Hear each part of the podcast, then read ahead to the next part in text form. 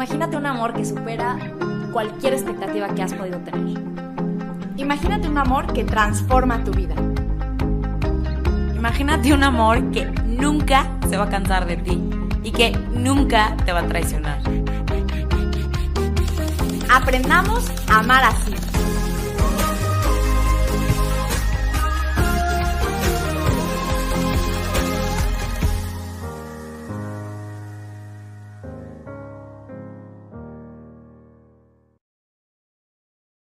Hola, hola, bienvenidos a un episodio más de Amar así.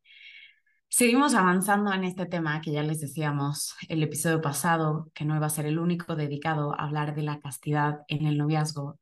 Y queremos profundizar más porque estamos convencidas de que esta propuesta es una propuesta de vida, es una propuesta de libertad, es una propuesta de plenitud y de preparación para un auténtico matrimonio, ¿no? Como Dios quiere que lo vivamos. Entonces, pues avanzando un poco en el tema, sabíamos que teníamos que dedicarle específicamente un momento a hablar de esa espera tan específica que implica la castidad en el noviazgo. Ya decíamos el episodio pasado que no eh, podemos reducir la castidad del noviazgo a pues abstenerse de las relaciones sexuales, pero sí es verdad que eh, fuera de, casi todo lo que, lo que compartimos en la castidad con todos los estados de vida, puede ser lo que más nos cueste, lo que más nos inquiete o, haga cuestionarnos, ¿no? Y también muchas veces lo que más necesitamos entender de fondo para que también se presente como un faro que traiga luz al resto de la experiencia de la castidad en el noviazgo. Porque como lo decíamos, no es solo pues como vivir todo menos las relaciones sexuales, sino más bien todo lo que, lo que, lo que esto implica. Pero pues para eso hay que comprenderlo bien. Ahora, vamos a hablar específicamente de esto, ¿ok? ¿Por qué vale la pena esperar al matrimonio? Y quiero recordar antes de empezar, si estás escuchando este episodio y tú no has esperado o tú ya has tenido experiencias, ya sea en tu relación presente, ya sea en relaciones pasadas o lo que sea, no quites este episodio. Porque recuerda que la castidad es un camino que estás llamado a comenzar todos los días. Y que el hecho de que ya hayas entregado tu virginidad, ¿no? O perdido, como se dice normalmente, pero pues que en realidad es una entrega, o hayas vivido incluso muchas, lo que sea, no te aleja de que esta propuesta sea para ti y que tú hoy puedas empezar a abrazar esto como un estilo de vida, incluso en tu relación de noviazgo, elegir nuevamente vivir esto, ¿ok? Entonces, esa es la primera cosa, siempre tener presente la misericordia, la esperanza y la posibilidad en Cristo de volver a empezar. Y la segunda cosa, como en esta introducción quería decirles, em, lo vamos a ir explicando, pero también quiero recordarles que nada de lo que la iglesia dice no o a lo que la iglesia dice no viene de un rechazo o de, o de un, o sea, sobre todo en el campo de, la moral sexual, perdón, no viene de un rechazo. Y esta no es la excepción. No es que rechaza a la iglesia la relación sexual, no es que es pecaminosa, sucia y horrorosa y entonces hay que evitarla a toda costa para no condenarnos. No, es que la iglesia la aprecia lo suficiente es que comprende verdaderamente su valor en el designio de Dios para el hombre y para la mujer. Y por lo tanto, comprende cómo estamos llamados a custodiarla y a vivirla y que solamente el matrimonio garantiza las condiciones para que pueda entonces pretenderse vivir en plenitud.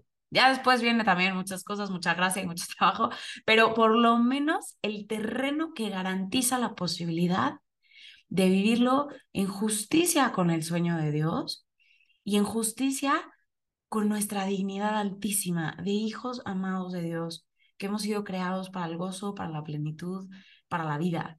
Entonces, pues teniendo esas dos cosas, creo que es importante, o sea, es, posible pues, ir avanzando. No sé si de esto alguna yo quiero, yo quiero recomendar, porque tenemos un episodio que puede dar luz en esto que decías para quienes ya han perdido o entregado la virginidad, y es en la segunda temporada ¿Se acuerdan que grabamos uno? Ya lo busqué, es el episodio 22 y se llama Se puede ser casto sin ser virgen y esto va a ayudar también a comprender que lo importante no es comprender, sino integrar en la propia historia cómo puedo vivir cada vez más en plenitud esta vocación al amor. Y, y nada más quiero decir que sí se puede vivir la espera en represión. Sí se puede. Y yo creo que el esto que decía yo de comprender en profundidad lo que hemos venido hablando, de incluir a Dios en el, en el noviazgo eh, y todo, o sea, todo este caminito de, de vivir en la castidad, pero no solamente reduciendo a la abstinencia, es lo que permite que no sea una represión, que no sea solamente un voy a cancelar, voy a anular, voy a tratar de contener con toda mi fuerza algo y voy a vivir en pleito, sino de dirigir, de reorientar, de, mm, de, de sublimar, ¿no? Entonces, creo que, que sí es importante también tener claro que adentrarnos en la verdad de lo que es, en la belleza de lo que es, le va a hacer mucho bien a nuestro corazón para poder vivir la castidad en libertad y no como un así, ¿no? Entonces, que, que, eso no significa que no cueste, pero nada más lo quería decir porque hay veces que nos podemos quedar en, ah, pues yo me aguanto y punto ya esto me va a hacer crecer en libertad y me va a hacer crecer en amor porque ya dijeron que es aguantarse. Entonces, pero vivo así, o sea, no le hace bien a mi corazón, no le hace bien a mi crecimiento en el amor, no se le hace bien a mi noviazgo, no me hace bien para el momento en el que ya lo pueda vivir. Entonces, es importante adentrarnos en esta belleza. Digo, Sof, antes de que Andrea vea solo sobre esa palabra, es que no puedo con esa palabra, justo lo que decías. Ah, lo de aguantarse. eso, ajá, creo que eso ayuda un montón. O sea, justo a ver la diferencia entre, pues, el vivirlo con represión, justo como aguantarte, como una olla express o, como las ganas de hacer pipí, siempre digo, o sea, uno se aguanta las ganas de hacer pipí, pero esto, esto no es aguantar, esto no es solamente reprimir, contener y, y eso, soportarlas, no, es esperar, es sublimar, es encauzar y es dejar que Cristo redima. Y es entender, o sea, es entender como que ya Sofía, ay, no, me hubiera gustado decirlo antes porque creo que este es un tema del cual tenemos que hablar y más a profundidad. Eh, eh, lo que yo quería decir es más bien como que parte de la introducción, o sea, los entendemos. O sea, normalmente, normalmente hemos crecido en hogares donde no se nos ha hablado de una sexualidad positiva. Y ese problema no viene solamente desde la iglesia, sino en nuestras propias casas. O sea, en nuestra casa no se ha entendido cómo transmitir esta verdad en el amor, o sea, cómo transmitir ese, llega virgen al matrimonio y tu cuerpo eh, es, es bueno, pero al final te hago entender que es malo porque no puedes usarlo y no puedes, nadie te puede tocar y, y como justo viene como que esta represión, ¿no? O sea, entonces solamente quiero decir eso, te entendemos, comprendemos, tal vez nosotros no solamente como iglesia, sino como cristianos, no hemos entendido y porque no hemos entendido, no hemos sabido transmitir la belleza y la grandeza del amor, porque justo no es que sea algo malo y que por eso te prohíban hacerlo, es que es todo lo contrario, es que es demasiado bueno, es que tú eres demasiado bueno para ser usado. O sea, tú vales la vida de alguien y por eso la iglesia ha querido custodiar. Pero yo creo que hoy más que nunca llegó el momento para poder entender esto, para poder comprender y desenvolver este regalo que tiene para nosotros para decir, wow, esto, valgo esto, esto es mi sexualidad. Entonces, elijo esperar. Y cuando hay entendimiento y cuando hay una elección porque conoces la verdad, entonces se encauza y quedaría fuera la represión. ¿No? Y me atrevería a decir que estos mm, mal, malentendimientos, o no, no, me está viniendo la palabra que es, no, pero me entienden, de, de, la sexualidad puede ser, porque a lo mejor algunos de los que nos están escuchando han vivido en un em, ambiente católico que se ha transmitido como el es malo, es para tal matrimonio, o también puede ser de otro modo. Puede ser el pues sí, X es importante que tengan relaciones para que prueben antes, para que vean si sí son compatibles en esa área, no pasa nada, eh, no significa ya ninguna otra cosa, y se reduce el significado. A lo mejor nos ha tocado esta otra versión de no entender bien la sexualidad. Entonces esperamos que este episodio les dé luz en esto y que sepan que el hecho de que nosotras lo hablemos y lo tratemos de explicar eh, aquí, no significa que no hayamos tenido, como lo decíamos el episodio pasado, nuestras propias dificultades para integrarlo, que nuestras propias batallas para vivir la castidad en las diferentes etapas, porque la castidad no se acaba en el noviazgo cuando entras al matrimonio, o sea que estamos también en este camino de crecimiento en el amor, ¿ok? Entonces, bueno, eso para que también las expectativas sean como... No sí, como que, como que es un camino y, y, es, y es un camino generalmente difícil, ¿no? Exacto. Pero que, como decíamos, vale toda la pena, ¿no? Así que, a ver, me encantaría como que ir siguiendo un poco, la, bueno, no un poco, mucho, como las pistas o, el estilo o la forma en la que Juan Pablo II, incluso desde antes de ser papa, iba explicando las cosas. Y creo que podemos partir de una realidad quizá muy humana, pero que creo que vale la pena, que es, pues, contemplar por un momento lo que sucede por sí mismo en la relación sexual y que hace que sea tan, tan, tan, pues, de, altísimo valor y tan, no sé, como de tanta también responsabilidad y de tanta sacralidad finalmente. Entonces, viendo un poquito, o sea, contemplando y pienso en una cita eh, justo de las catequesis, donde Juan Pablo II dice, es ese acto humano, y obviamente él siempre se refiere al acto conyugal, él no usa la palabra relación sexual, o sea, habla del abrazo esponsal, del acto conyugal, o sea, porque está hablando el llamado que tienen los esposos, ¿no? Y dice, aquel acto en el que los dos se unen tan íntimamente que se hacen una sola carne, haciendo referencia al Génesis, y se vuelven potencialmente dadores de vida. Entonces, observando o sea, lo, lo que sucede en el acto, podemos encontrar pues sus dos significados principales, dos cosas que suceden, que significan el cuerpo, vivirlo, que significan toda la profundidad de lo que es la persona. Y es pues esa unión en una sola carne, dos que se hacen uno. Y es que es muy impresionante el nivel de intimidad el nivel de, de estar, o sea, yo en ti y tú en mí, es que es una locura, al grado de poder ser, como dice el Génesis, una sola carne. Y por el otro lado, vemos el aspecto de la potencialidad, pues fecunda, potencialidad dadora de vida. No solamente es vida biológica, pero sí es la posibilidad de la vida biológica, porque no hay otro, otro acto humano que pues termine con la creación de una vida. No, no hay otro acto. No estás caminando en la calle y de repente, oh, órale. O sea, no, es a través del acto conyugal. Entonces, creo que podemos primero, pues contemplar estos dos aspectos, porque esto sucede no porque a nosotros se nos haya ocurrido, no porque la iglesia haya dicho, es que te, o sea, no, es Dios quien lo diseñó así y es Dios quien dispuso y que insertó estos significados en ese encuentro, esa unión hasta ser una sola carne y esa potencialidad hora de vida. Entonces, pues reflexionemos un poquito en esto. O sea, y ese momento donde tu cuerpo de verdad dice, es que soy todo tuyo, soy todo tuyo, totalmente, todo, todo te entrego todo de mí, totalmente tuyo y para siempre tuyo. Entonces, pensemos en esta profundidad de lo que acaba de decir Josie y de estas palabras que, que vienen de libre, fiel, total, fecundo, eh, unitivo, procreativo que eso es la, la, la intimidad sexual, la unión conyugal. Estamos llamados a vivir eso. Entonces, imagínense la sacralidad de esto, que es que es por eso que se tiene que custodiar como el mayor tesoro, porque eso estamos llamados a vivir. Y vamos a, vamos a adentrarnos un poquito más en este para los que es la primera vez que escuchan el libre total, y fecundo viene de la teología del cuerpo y nos vamos a entrar un poquito más adelante. Yo quiero decir algo de, de estos dos significados. Me ha tocado escuchar de que, ah, sí, o sea, puede ser unitivo o a veces puede ser procreativo, ¿no? Este, este encuentro entre los esposos.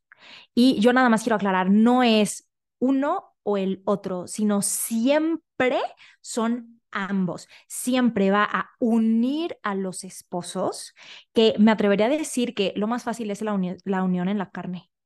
O sea, lo más fácil es la unión en la carne, ser uno en la carne lo más fácil y se trata de ser uno en todo lo que somos. Otra vez, quitemos de nuestra mente esta idea reduccionista de que solamente somos cuerpo o que solamente somos, somos una unidad inseparable. Entonces, se trata de que cada vez más seamos uno, uno en nuestra afectividad, en nuestra espiritualidad, en nuestro cuerpo, en todas nuestras dimensiones, que nos podamos entender, que hablemos este lenguaje que solamente tú y yo conocemos porque vamos siendo cada vez más...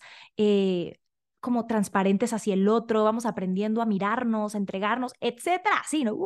Entonces, la relación sexual siempre, cuando se vive en el orden del amor, va a facilitar que los esposos vayan siendo así, ¿no? Uno, uno, uno, creciendo en unidad. ¡Ah! ¿Quién no quiere ese, no? Pero también siempre está la posibilidad de, eh, o sea, la, la potencialidad, como dice yo, de dar vida, aunque no significa que, como bien lo decía, que siempre vaya a haber un embarazo, ¿no? Porque también hay momentos específicos en los que la pareja eh, no es fértil por el momento del ciclo, vida biológica, pero, siempre, exacto, siempre va a llenar a los esposos de vida espiritual.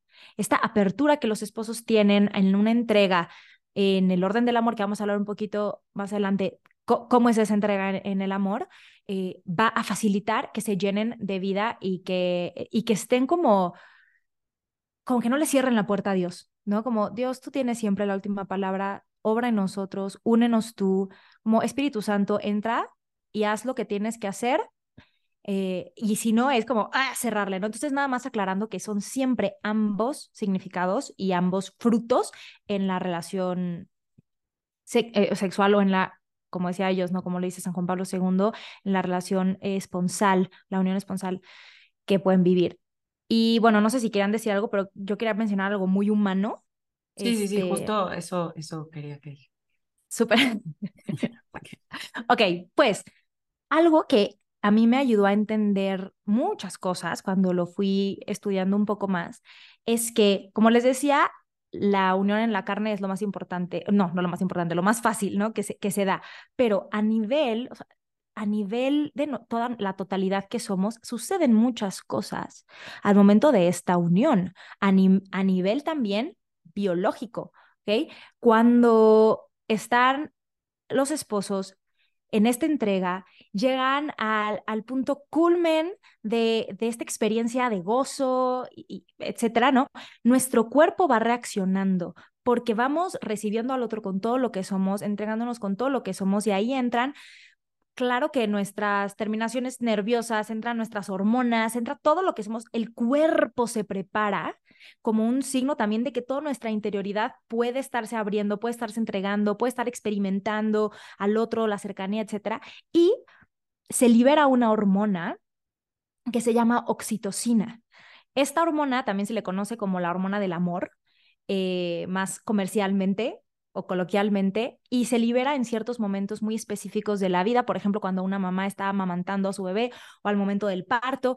¿Qué es lo que hace esta hormona? Es la que facilita que haya un apego, facilita que de la parte física vaya más a profundidad, no se quede ahí, sino que experimente una cercanía afectiva contigo, que me una a ti y que yo, eh, que pueda acercarme aunque el cuerpo ya está lo más unido que puede, que pueda acercarme aún más con cómo soy. Y esta hormona nos va a ayudar a eso, es la hormona del apego, ¿ok? Entonces, ¿qué pasa? Imagínense esto. No sé si algunos de ustedes lo han vivido o conocen a alguien que ha vivido una experiencia en donde en el noviazgo eh, viven esta entrega y hay mucho sufrimiento. Termina la relación y hay un siempre un corazón roto duele, pero se le suma como un, ah, como si algo se desgarrara y tiene mucho sentido porque si ya nos unimos y hemos vivido esta experiencia de la oxitocina, hemos, tenemos un apego mucho más grande y de repente, ¿cómo? O sea, de repente ya te vas, de repente no vamos a seguir juntos, de repente ya no vas a estar como como yo experimenté en ese momento que podrías estar y eso duele. Y eso una vez también eh, mi mamá me lo explicaba así en algún momento, me dice, pones en una hoja de papel blanco resistol y en la otra también, las pegas, sepáralas. O sea, claro que se quedan como pedacitos de este y pedacitos de este, y, no es como, ah, nada más nos separamos y cada hojita se va por su lado, ¿no? Entonces yo me acuerdo mucho de esa imagen como que del resistol, y cuando conocí lo de la oxitocina me hizo mucho sentido con esto, lo, le hice ahí un... Ay, ¿y puedo decir algo, esto? Que es justo, que, que es justo eso, o sea, como que yo no sé si estamos entendiendo la magnitud de esto, pero es que esta hormona de apego se genera en tres ocasiones. O sea, la relación conyugal, en la lactancia y el parto. O sea, imagínense lo grande y lo ordenado que tiene que estar el amor, pero también Dios cómo nos pensó, que nos ayuda hormonalmente incluso a pegarnos tanto a estas personas para poder sostener sus vidas para siempre y para dar un sí para siempre, ¿no? Y mm, bueno, es que Sofi justo me está diciendo que también se genera en otros momentos. Em, no sé dónde, no sé dónde lo leí. No, pero principalmente, sí, o, de forma como super... Principalmente, y es, ajá, exacto, es lo que yo había, es lo que yo había leído y, y, y sí estoy segura de esos tres momentos donde se, se genera de una forma eh, que genera un vínculo como que no se rompe, ¿no? Y es ese vínculo que, que necesitamos para poder permanecer, permanecer en el amor. Y por eso, entonces también en las relaciones, esto, este vínculo puede ser tan positivo como viviéndolo de forma ordenada para, para siempre, que sostiene vida, que sostiene hijos, em, que nos ayuda a ser responsables para, para esa indisolubilidad, o en el noviazgo, vivido de una, viviendo la mentira de nuestros cuerpos, de una forma donde nos genera tanta ansiedad, confusión, las consecuencias del uso. O sea, la relación se empieza a volver súper tóxica, súper codependiente, con muchísimos celos, me quiero apropiar del don del otro en lugar de recibirlo. ¿Por qué?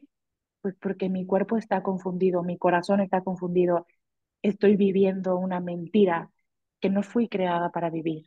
¿no? Entonces solo como que quería... Yo diría que, que a veces ni siquiera es tan evidente o tan obvio, o sea, que, que se vuelva tóxica la relación o que, o sea, no sé, hay, hay muchos casos en los que sí, pero lo que sí o sí sucede es esa, pues, falta de libertad que tanto necesitas para el discernimiento. O sea, ¿cuántos episodios le hemos dedicado a elegir bien y entonces el noviazgo y los innegociables y bla, bla, bla? O sea, el tema con este apego es perder libertad.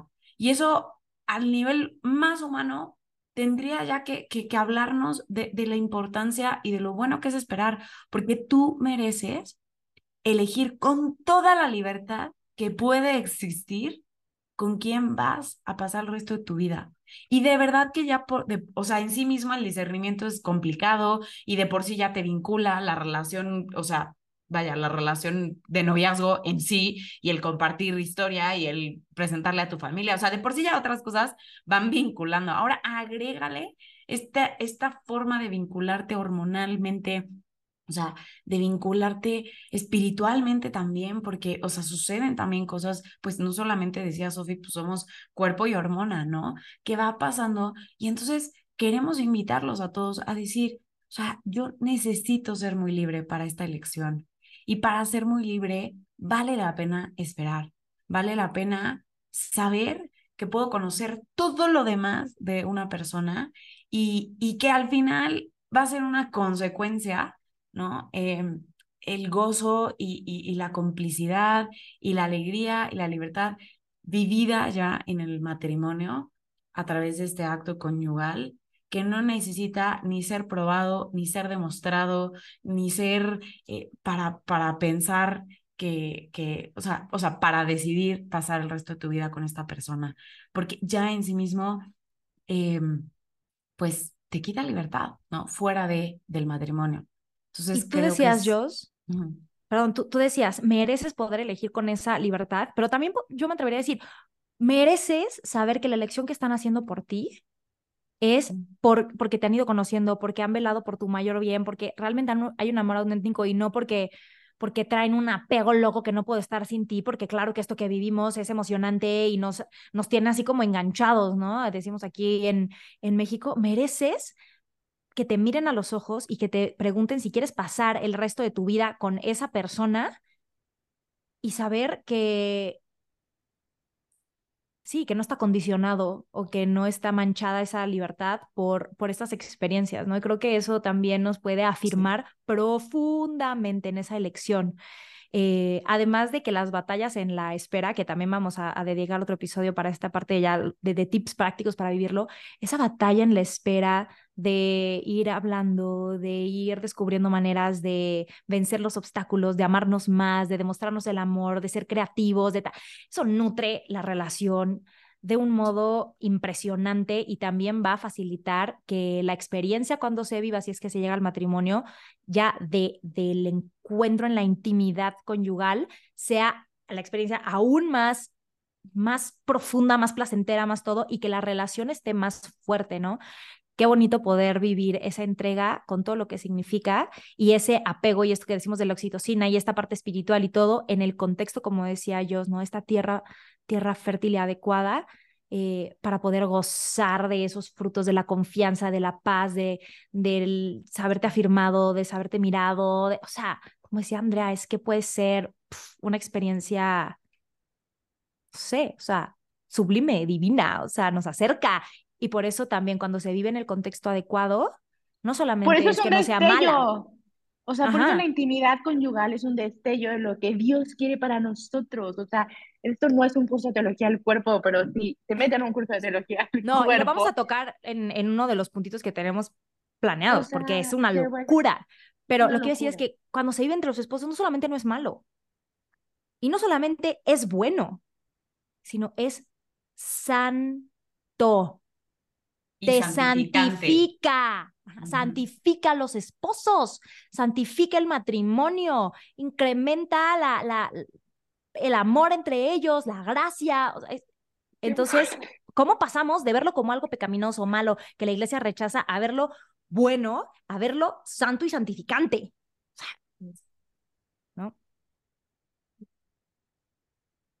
nos quedamos sí, sí. Pero podemos ir pasando al siguiente punto, que un poquito lo había tocado Andrea en este libro total, Fili Fecundo también, que tiene que ver con vivir en el orden esta relación, qué significa vivirlo en el orden, qué significa vivirlo en amor, qué significa vivirlo en la verdad. Cuando hablamos, y lo hemos mencionado en otros episodios, cuando hablamos de verdad, o de mentira, que es una concordancia o una contradicción, estamos hablando de que debe haber un lenguaje, porque cuando se dice mentiras o se dicen verdades es a través de un lenguaje, como lo podemos decir con la boca, con las palabras, pero también nuestro cuerpo tiene un lenguaje, un lenguaje que ha sido... Eh, que ha sido pensado por Dios para expresar algo, pero nosotros al final tenemos la libertad de hablar lo que queramos, ¿no? Dios nos ha dado cuerdas vocales, nos ha dado boca, lengua y todo lo que necesitamos para poder gesticular y hablar, pero nosotros decidimos qué decir em, o cómo decirlo.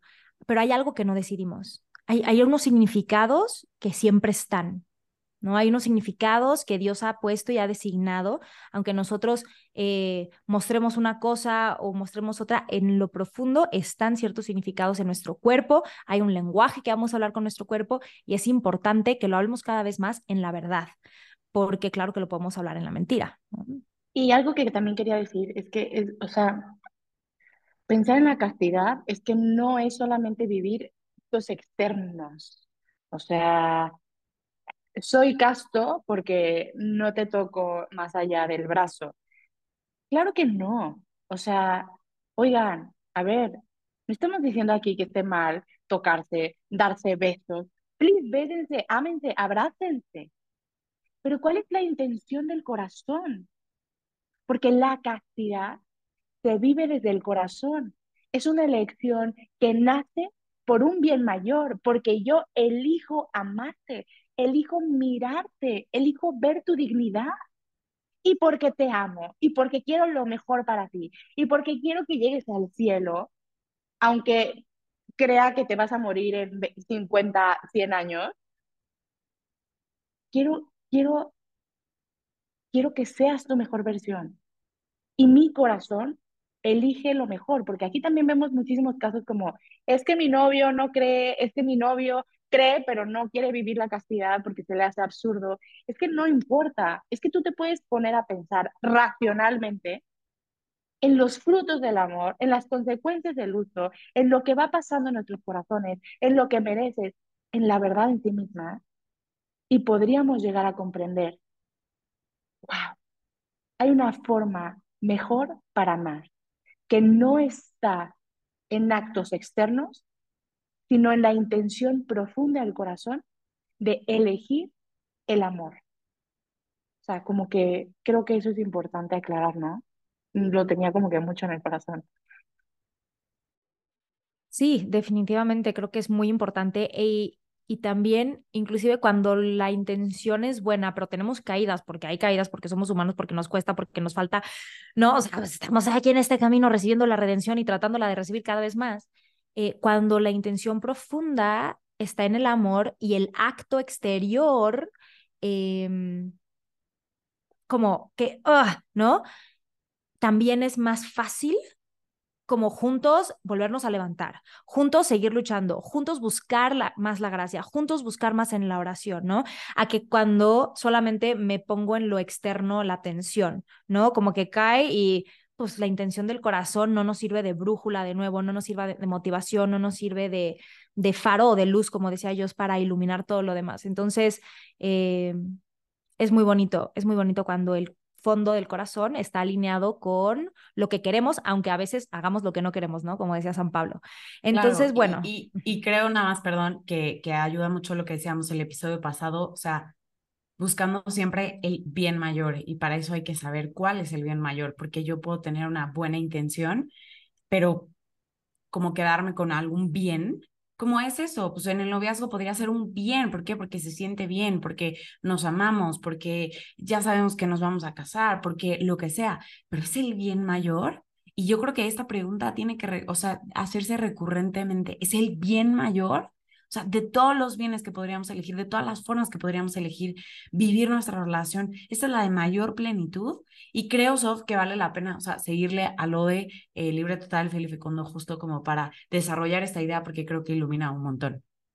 Un montón, y fue de las cosas que yo conocí antes de casarme que me ayudaron a ordenar y a, entender porque es natural, creo que eh, cuestionemos por qué la iglesia dice esto, bueno, pero ¿por qué y, esto es algo muy concreto que nos puede dar luz y es un regalo de la teología del cuerpo, bueno, más bien de San Juan Pablo II a través de, la teología del cuerpo.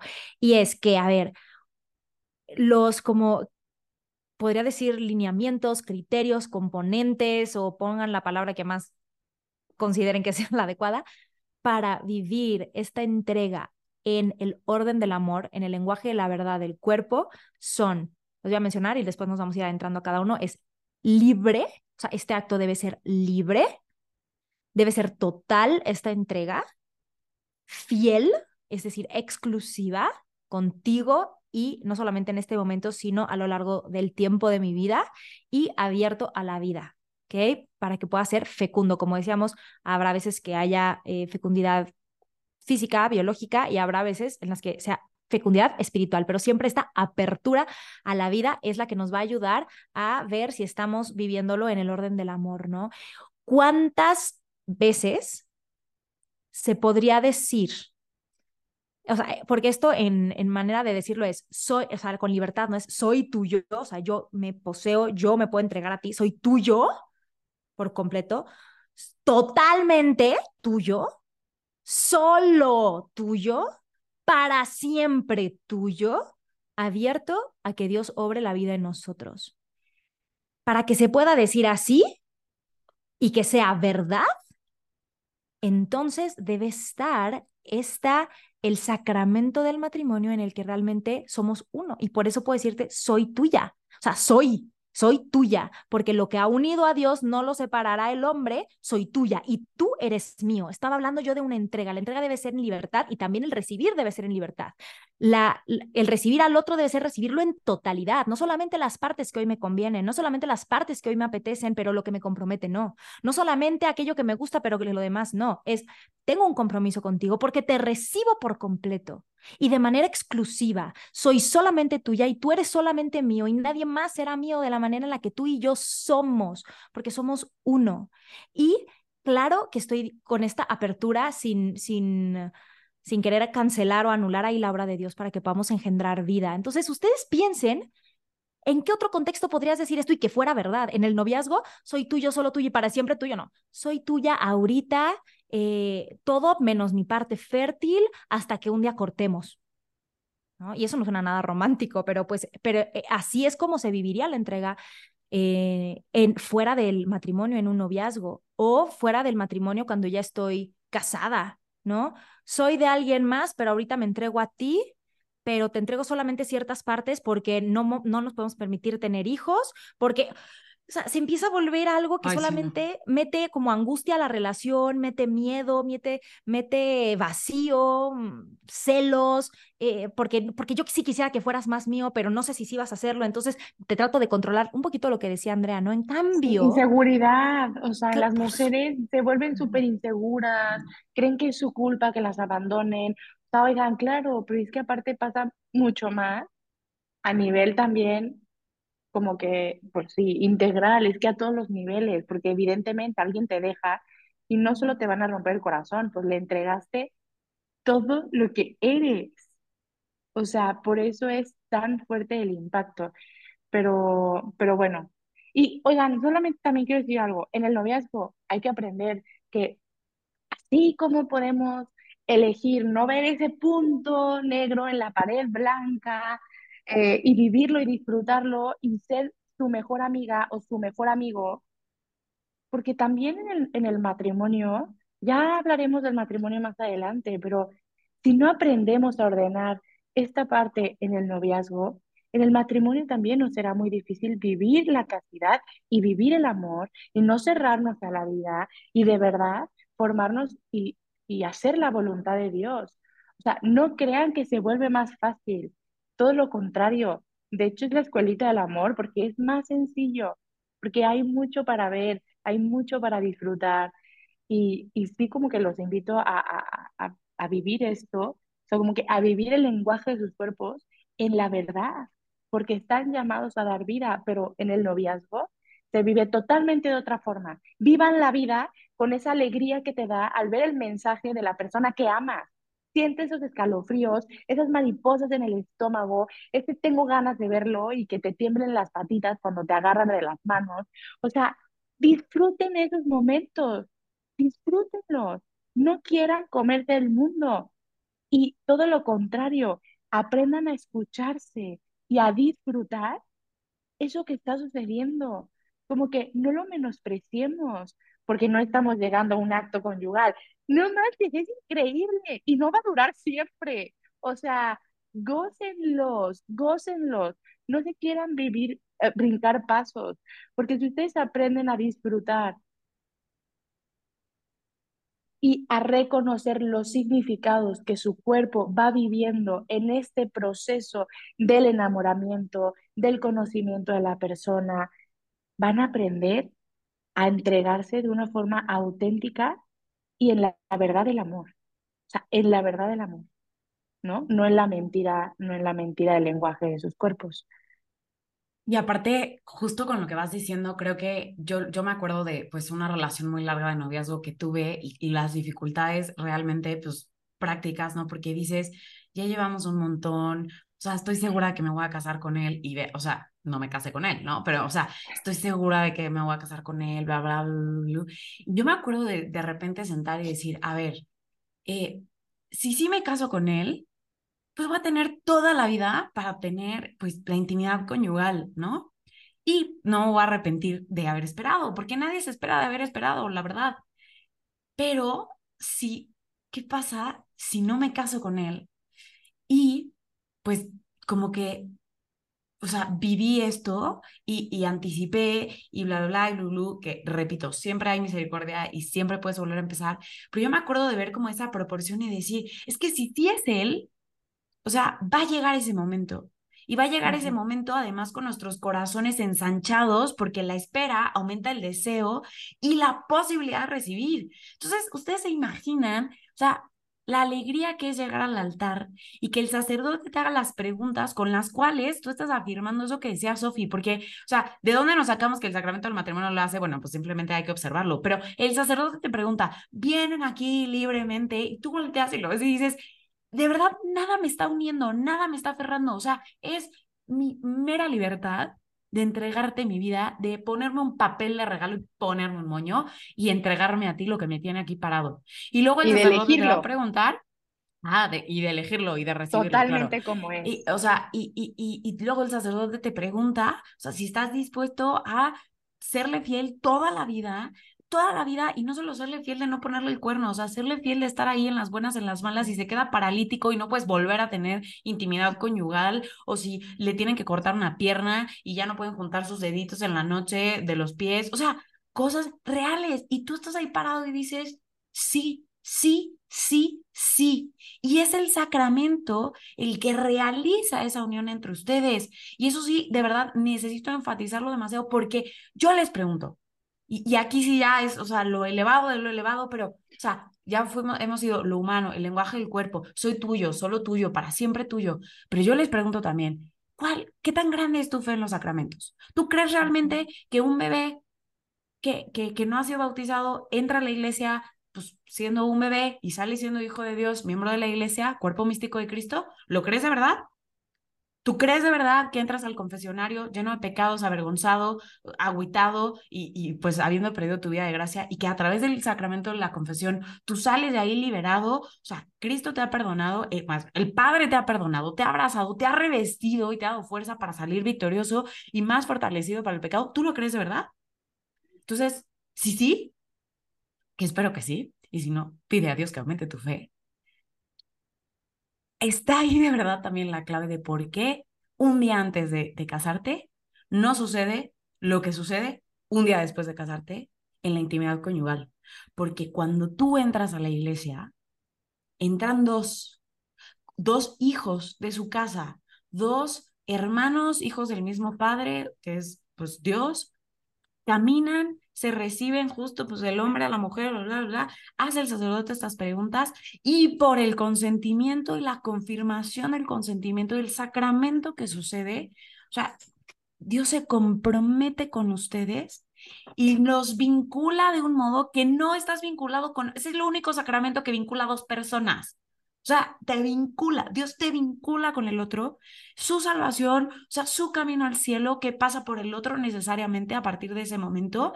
Y además de todo, tú sales de ahí y te echan arroz o flores o lo que sea. Mi parroquia no dejaron nada, pero bueno, aplaudieron. Y todavía no está completo ese sacramento, todavía no es indisoluble. Está ya, o sea, consentido, pero no está consumado porque es tan importante para la iglesia el cuerpo y la realidad de que somos espíritus encarnados que tenemos que encarnar en la realidad corporal lo que hemos pronunciado en, en, el altar frente a nuestros amigos y nuestros familiares. Y por eso es en la consumación del acto conyugal, o sea, en la consumación, perdón, del matrimonio a través del acto conyugal, que el matrimonio queda sacramentalmente indisoluble, válido y, y, pues unido para siempre a los ojos de la iglesia. Porque yo lo que te dije a ti, que además es potentísimo, soy tuyo, solo tuyo, para siempre tuyo, y recibo todo de ti, y que Dios haga vida en nosotros, es encarnado allí, donde ya nadie ve más que el cielo como testigo, y donde la misma gracia de Dios, y esto es importantísimo entenderlo, la misma gracia de Dios bendice a los esposos y por eso decía Sofi que es santificante, porque se vuelve entonces una actualización y renovación de los votos matrimoniales a lo largo de toda la vida matrimonial. Entonces, se, se consuma y se encarna por primera vez, más bien, se encarna por primera vez en la consumación pero después permanece como esa renovación. Y entonces incluso sin palabras, incluso sin ir con el sacerdote vestidos de blanco a los cinco años de casados, cada vez que nos unimos con las condiciones de las que hablaba Sofía, con esa verdadera apertura a la gracia, con esa entrega total, con esa fidelidad, se ve renovado y actualizado nuestra, nuestra alianza matrimonial. Y por eso nos vemos robustecidos y nos vemos fortalecidos y por eso, o sea, es impresionante. O sea, pensemos cada vez que se renueva un sacramento, o sea, cuando recibimos la comunión, cuando eh, vamos a confesarnos, o sea, experimentas frutos, hay gozo, hay paz, ¿no? Hay vida. Es, es impresionante pues lo mismo está llamado a ser en, el, en, la unión conyugal y por eso contrasta tanto con una realidad lejana en, en, la relación de noviazgo donde hay esa inseguridad, donde cada uno corre a su casa, donde no sé si te vas a quedar, no sé si te vas a esperar. O sea, yo lo, lo pienso y digo, o sea, la invitación que Dios nos hace a vivirlo dentro del sacramento nos hace incluso, y Juan Pablo II aquí de verdad, o sea, se vuela la verdad, profetas, dice él, profetas, porque el matrimonio nos constituye un signo, un sacramento, un signo visible de quién es Dios, comunión de amor que da vida, la Trinidad, y del amor de Cristo por su iglesia, que se entrega radicalmente y que es fecundo. Entonces, él, o sea, nosotros, pobres, o sea, barrito del polo así pequeñitos como somos, por el sacramento del matrimonio somos constituidos un signo de esta realidad. Y de una manera súper tangible en la unión conyugal, lo hacemos visible. Entonces, o sea, nos hacemos profetas, dice Juan Pablo II, con el cuerpo, a través de lo que él también llama la liturgia del cuerpo, una celebración que da gloria a Dios, que une, que hace celebrar el amor y que hace también pues que los esposos reciban todas esas gracias que necesitan y que sean abrazados por el cielo. Y termino con esto diciendo, yo me acuerdo, o sea, de estar ya con mi vestido colgado, o sea, en mi cuarto, en casa de mis papás, y todos mis invitados con las invitaciones ya repartidas para el día de mi boda con Lalo, un día antes, y decir, si yo vivo hoy la relación sexual, pues como decía Sofía, pues uniremos nuestros cuerpos. Y que habrá amor, pues sí, claro, que nos amamos con todo el corazón, pues sí. Pero Estamos llamados a, probar lo que decía Andrea, ese destello de cielo, ser abrazados por el cielo, ser profetas, hablar la verdad de quién es Dios, comunión de amor y vida, y mirarnos al día siguiente y decir, no hay más, no hay espacio más que para el gozo, para la paz, para la libertad, porque tú y yo somos uno. Y tú pones esto en la balanza y dices, vale la pena esperar. Y a la cantidad de novios que nos dicen, pero es que lo hago porque lo amo entendemos, entendemos porque así se experimenta. O sea, tú dices, te amo y me quiero fusionar y, y, aparte estoy comprometido contigo y aparte según yo me voy a casar contigo y a lo mejor sí te vas a casar con él. Pero, pero,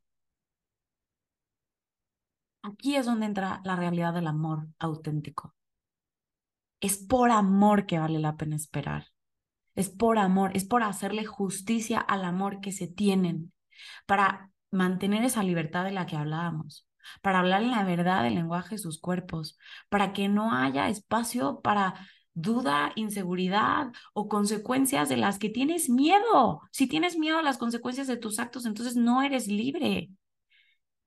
Y que haya solo espacio para que sanar ahí también. Sí, o sea, que, que, que haya gozo y libertad.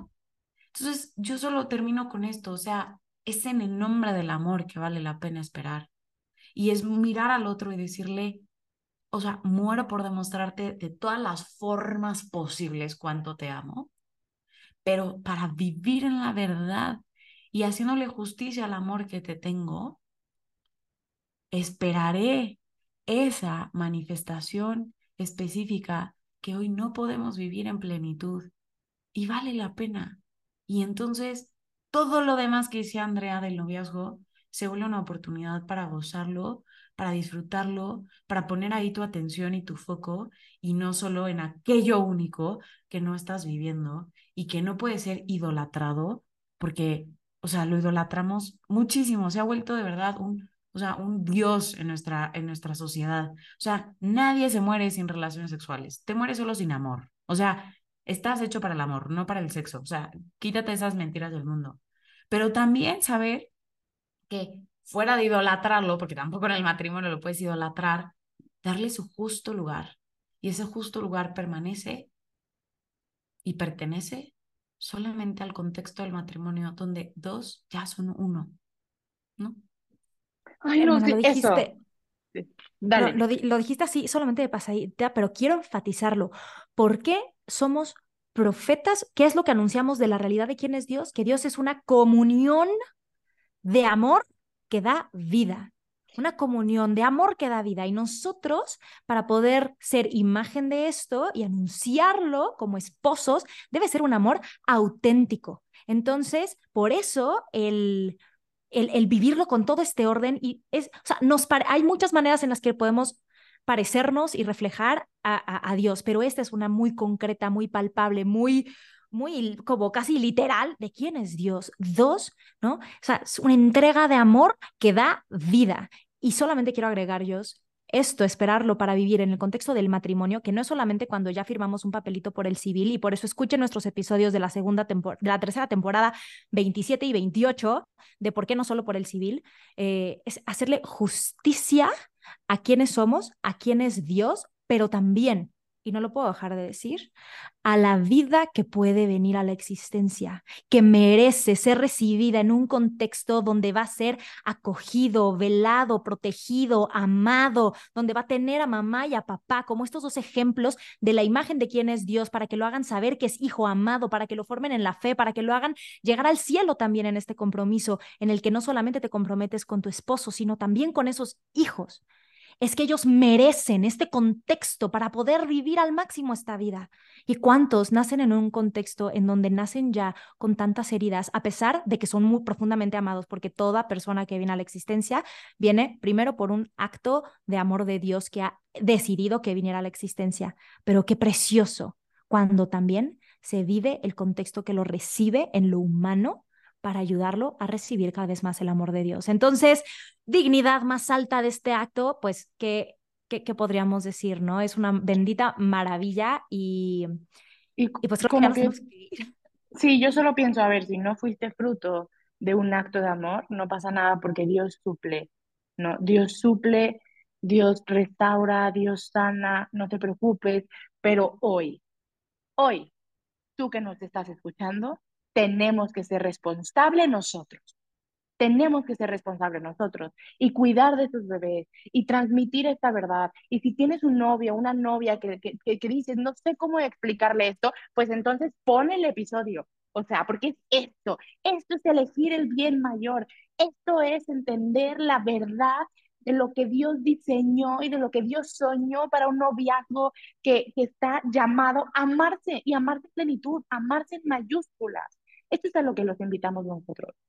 O sea, a vivir el amor, el amor en plenitud, el amor sin mentiras, sin cadenas, sin vicios, sin, sin tantos corazones, sin tantas cosas que rompen el corazón. Entonces, como que eso, ¿no? O sea, y, y, y no pasa nada si, si has caído, levántate, Dios te quiere sano, hay una nueva oportunidad, hay una nueva oportunidad y también hay un nuevo camino elegir el bien mayor para el otro, elegir el verdadero amor. Es esto, es esto. Ojalá que haya hecho eco en tu corazón y pues no sé si quieran decir. Pues vamos a cerrar con, con la frase, eh, porque de esto que estás diciendo, Andrea, Dios sigue apostando por ti, Dios sigue apostando por ti. Calma, ¿no? Deja que Él te lleve y que te guíe. Em, y pues cerramos con una frase que es, el que ama verdaderamente sabe esperar. La espera nos acompaña en distintos momentos de la vida y cuando se vive con el corazón y los ojos puestos en la verdad, entonces se llena de esperanza a pesar de las dificultades que pueda tener, pero va ensanchando el corazón. Entonces, por eso también te queremos dar de tip que si estás en una relación de noviazgo, hablen entre ustedes cómo están viviendo esta espera, qué les está provocando, qué están experimentando, cómo está siendo eh, para cada uno, para que juntos puedan pues sí, vivir cada vez esta espera con más ilusión y disfrutar en la etapa en la que están ahorita. Ahora, a lo mejor estás en un noviazgo y no han vivido la espera. Hablen de esto, pónganlo sobre la mesa, eh, peloteen las ideas. ¿Qué te parece? ¿Qué me parece a mí? Está, lo intentamos, ¿no? ¿Vale la pena intentarlo? Yo hoy te diría sí, pero es importante, es una decisión que se toma entre ustedes, ¿verdad? Es importante que lo hablen. Ahora, si no estás en ninguna relación, pregúntate, ¿en dónde en tu vida en qué área, en qué aspecto estás en espera. A lo mejor Dios te está pidiendo que esperes en algo que, que tenga que ver con una relación amorosa, que tenga que ver con tu vocación, que tenga que ver con el trabajo, que tenga que ver con un proyecto, con tu familia. Alguna espera que vale la pena y que es en el nombre del amor y hazte estas mismas preguntas. ¿Cómo lo estás viviendo? ¿Cuáles dificultades estás teniendo? Y busca a Dios para que llene de esperanza esta, esta espera y que, y que dé mucho fruto en abundancia. Entonces, pues bueno, con eso cerramos y como siempre una oración al final. ¿Alguna Andrea, ¿te late? Sí.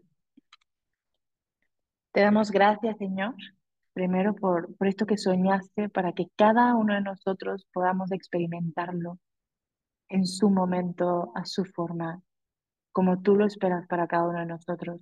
Te pedimos también, Señor, la gracia a ti y entregado también por la Virgen María Santísima, la Inmaculada Concepción, la libre de pecado sin mancha, que nos consiga esta gracia que necesitamos para saber responder, para vivir en plenitud el amor, ese amor que, ay, que tanto anhelamos, que nuestro corazón grita por recibir. Le pedimos a la Virgen que consiga esas gracias para nuestros corazones, para que cambie la intención del corazón, para que sepa discernir entre el bien y el mal, para que sepa amar a las personas que estoy eligiendo más amar. Sepa ser digna de ellos y que también sepa elegir a ese hombre y esa mujer que va a custodiar mi corazón para siempre. Porque aunque no me quede con él, ese sí que él me da al amor o que ella me da al amor, custodia mi corazón para ser cada día mejor. Pedimos también la bendición de todos nuestros hermanos en el cielo, para que nos acompañen en este camino que sabemos que es difícil, pero que podemos lograrlo porque hemos sido redimidos por Cristo. Todo esto lo pedimos en el nombre del Padre, del Hijo, del Espíritu Santo. Amén. Pues gracias, oigan, que tengan un bonito día, les mandamos un gran abrazo y que Dios los bendiga. Bye. La próxima semana. Bye.